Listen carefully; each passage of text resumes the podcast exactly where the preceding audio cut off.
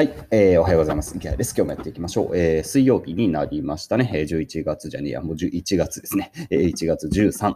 えー、今日は打ち合わせがある。はい。打ち合わせを忘れないようにします。えー、ね、遠隔の打ち合わせだとね、えー、ついに忘れちゃいますよね。で、明日もある。はい。忘れないようにします。明後日もある。3日間連続打ち合わせがあるっていうのは、ね、もう珍しいんですよ。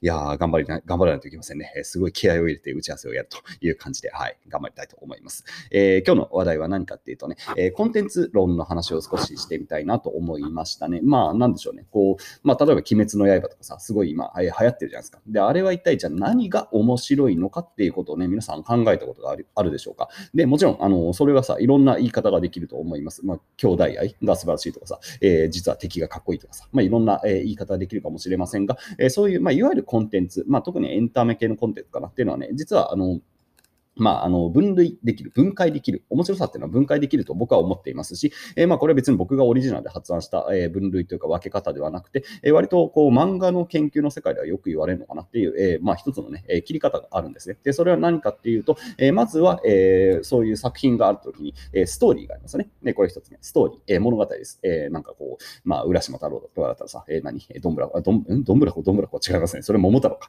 えー、まあ、桃太郎のストーリーがあるじゃないですか。えー、桃太郎が流れ着いて、そして敵を倒して、いや、ハッピーみたいなさ、えー、そういう感じの、えー、ストーリーがあると。で、二つ目、キャラクターです。えー、キャラクターっていうのさ、その桃太郎さ、桃に入ってるんですよね。もうなかなかキャラ立ってますよね、あいつ。キャラ立ってますね。桃の中に入ってるキャラクターがなかなかいないよね。えー、やっぱりあのキャラクターが非常に強いという感じで、えー、まあ、まずあると。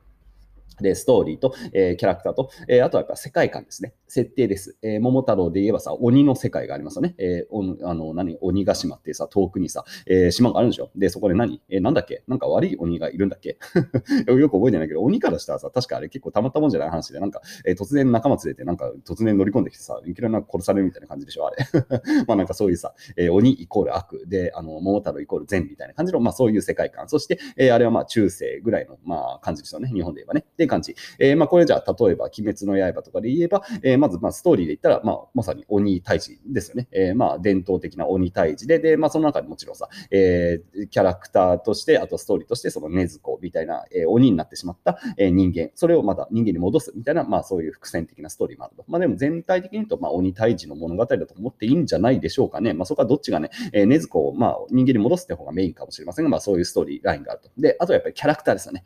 まあ、僕は鬼滅が面白いのはやっぱりキャラクターだと思ってます。もう圧巻のキャラクター性ですよね。すべてキャラクターが魅力的だし、あれ最初読んだ時結構違和感を覚えるぐらいの、なんでしょうね、キャラの尖りっぷりっていうかさ、あの、品津川さんっていうキャラとかさ、あの、イグロさんとかさ、なんかいますけど、あれさ、なんかどっちが敵か分かんないよね。なんかともすると、柱の人たちが敵なんだろうかと。僕最初、あの、適当にね、あの、何、あんまり前情報なく鬼滅を知っていて、で、あの、柱っていう存在がいるのは知っていたんですけど、それはね、正直最初敵かと思ってました、柱を。めちゃくちゃ味方じゃねえかみたいな感じで読んでびっくりするみたいな。でも見た目どう考えても敵だよなみたいな。えー、まあなんかそういうところも含めてさ、あの、敵か味方か分からないデザインみたいなところも含めめて、すごくキャラが立ってますよね。で、もちろん、えー、王道的なその主人公の炭治郎のキャラクターも立ってるし、そして禰豆子ですよね。子供たちみんな大好きになるぐらいのやっぱ魅力的な、えー、キャラクターっていうのをまず作り込んでる。これはやっぱでかいですよね。で、まあそして世界観で言うと、えー、まああれは大正時代ですね。え大正時代の、えお話で、え鬼が、まあ鬼イコール悪で人間が、まあそれを戦うみたいな感じの、まあ、世界観設定になっていると。で、まああの考えていただければ今わかりますけど、世界観と、えストーリーと、えキャラクターって全部、今基本的には密接につながってます。えまあ世界観と、えもちろんストーリーっていうのはなんかつながりありますよね。で、SF 的な、例えば2050年の世界観、えー、世界観の設定が、えー、2050年だったらさ、当然キャラクターもその2050年のキャラクターになるし、ストーリーラインもさ、えー、その2050年的なさ、えー、話になってくるとは思います。なので、全てが、えー、密接には絡み合ってるんですけど、でもやっぱりどどれもね、面白さっていうのがあるんですよ。だから、なんだろうな、設定だけ、世界観が面白い漫画とかもありますよね。で、逆に言うとキャラクターが弱いというかさ、なんかよくわかんない。ストーリーがよくわかんなくて、えー、設定キャラ、まあ、世界観とキャラクターが強い。まあ、エヴァンゲリオンとかそうですよね。エヴァンゲリオンのストーリー知ってますか？皆さん。僕知らないです。はい。知らないでしょ。知らないんだよね、エヴァンゲリオンってストーリー。え僕、しかもあれ答えないみたいな感じで、ストーリーは多分、それ自体を魅力としてパッと初心者の人が分かるかっていうと分かんないぐらいね、まあ多分複雑だし、えー、確かあのパラレルストーリーみたいな感じになってますよね。だからストーリー性っていうのは実はエヴァンゲリオンは多分、あのこれはまあいろいろ詳しい人に言われたら多分違うって言われるのは分かってるんですけど、まあ基本的なあの鑑賞者の態度としてはストーリーを楽しむ漫画ではないと思います。ます。あれは漫画、あのアニメ作品ではない。えー、そうではなくて、えー、世界観と、えー、キャラクター、キャラクターもかっこいいですよね。えー、エヴァンゲリオンみたいな、なんかあのね、モビルスーツみたいな、モビルスーツって怒らそうだ。なんだっけ、プラグスーツだっけ？えー、まあなんかそんな感じのものが出てくる。ああいうなんか世界観、うん、まあ楽しいですよね。で、そして何、シートみたいなさ、あれもキャラクターですよね。えー、すごいシートのデザインとかもさ、超かっこいいよね、みたいな感じで、えー、まあ面白いと。で、あとはそうだな、あの、ジブリとかで言っても、やっぱジブリはキャラクターと世界観かなと僕は思います。あの、千と千尋の物語とかもさ、ストーリーよくわかんなくないあれ？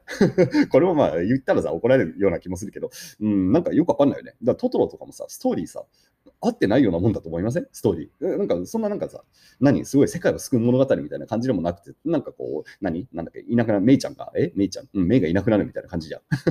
で、なんかトトロ出会うみたいな感じじゃん。なんか、それだけ並べてもさ、面白くないよね。ストーリーは面白くない。うん、面白くないって言ったら失礼だけど、そこに魅力はない。で、むしろやっぱりその、トトロっていうその、いる、あの世界観ですよね。あの、音楽とかも含めてさ、すごい世界観があるじゃないですか、トトロって。で、そして何よりキャラクターですよ。ね、うん、多分トトロのストーリー知らないとか、トトロ見たことない人でもトトロ絶対知ってるでしょみたいな感じ。まあ、ドラえもんとかは、でもドラえもんはやっぱストーリー性あると僕は思います。1話1話結構ちゃんとストーリーがあって、えー、まあちゃんとね、その物語が、えー、その道具によって何か課題があって、えー、道具が登場して、それが最後大断言を迎えるみたいなのがあるし、あ大長編なんかすごいストーリーライン綺麗ですよね。僕はやっぱりあの、すごい好きだな、大長編ドラえもん、のび太と恐竜とか本当に未だに見ても泣きそうになるぐらい。あれやっぱストーリーが強いですよね。で、キャラクターも強い。で、世界観も強い。だからドラえもんが残ってるのはそういうことでしょうし、えー、まあ、アンパンマンとか言ったら何でしょうね。アンパンマンはやっぱキャラクターかな。うん。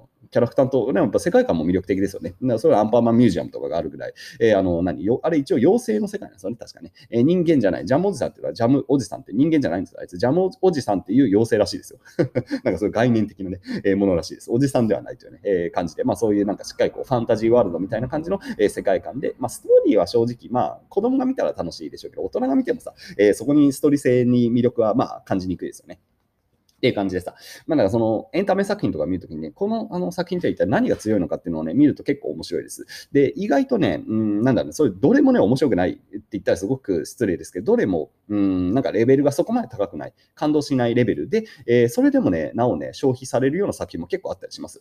あの、まあ、なんでもいいんですけど、まあ、例えばハリウッド作品とか、で、あの、話題作とか見ると、なんか全部、ストーリーも別に凡庸だし、キャラクターもなんかあんま心残んないし、世界観もまあなんかすげえ普通のファンタジーだなみたいな感じの、えものもある。でもなんかこれ流行一瞬だけ流行ったなみたいなのも結構あるんですよね。で、それは、まあ結局プロモーションの力とかさ、あの、マーケティングの力で、え、まあ瞬発的にポンと伸びるんですけど、ま、長い目で残る作品っていうのは、まあどれかが圧倒的に尖ってると僕は思います。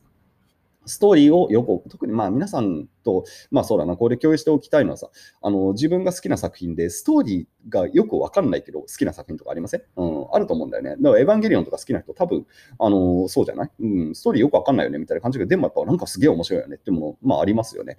うん、あとはなんだ、まあ、ハンターハンターとかもそうだよね。ストーリーよくわかんないよね、あれね。あの、まあ一個一個の話はあるけど、全体の流れとか、まあ、まだ関係してないってもありますけど、あれは、なんだろう、やっぱ世界観とキャラクターですよね。えー、がすごい強い。で、キャラが強いね、あの作品ってあるんですよね。でも、一方でね、キャラクターがあんまね、覚えてないような作品もあるんですよね。うん、面白いですよね。ストーリーだけすごく面白い。まあ、あの、あれだよね、えっ、ー、と、なんだっけ、カナタのアストラとかなんかそんな感じだったかな。ちょっとマニアックですけど、あの、SF かけるミステリーみたいな感じかな。で、キャラクターそれぞれはね、あの、魅力的なんだけど、じゃあ覚えてるかというと、よく覚えてない。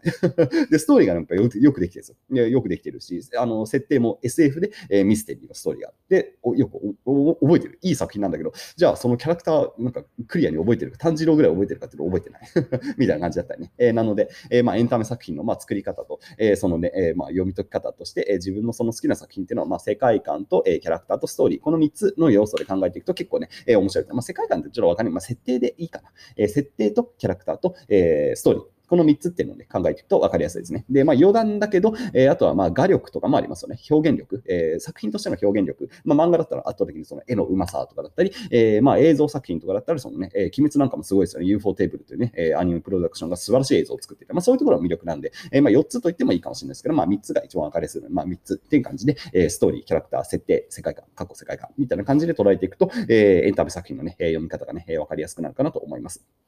まあ、ここら辺の話はね、えー、もう少し深掘りをして、えー、そうだな、えー、VIP の講義でもやろうかな、えー、と思いますので、えー、今日その動画でも撮ろうと思います。えー、コンテンツの話は面白いんでね、えー、また、えー、折を見てやっていきたいと思います。それでは皆さん、良い一日を。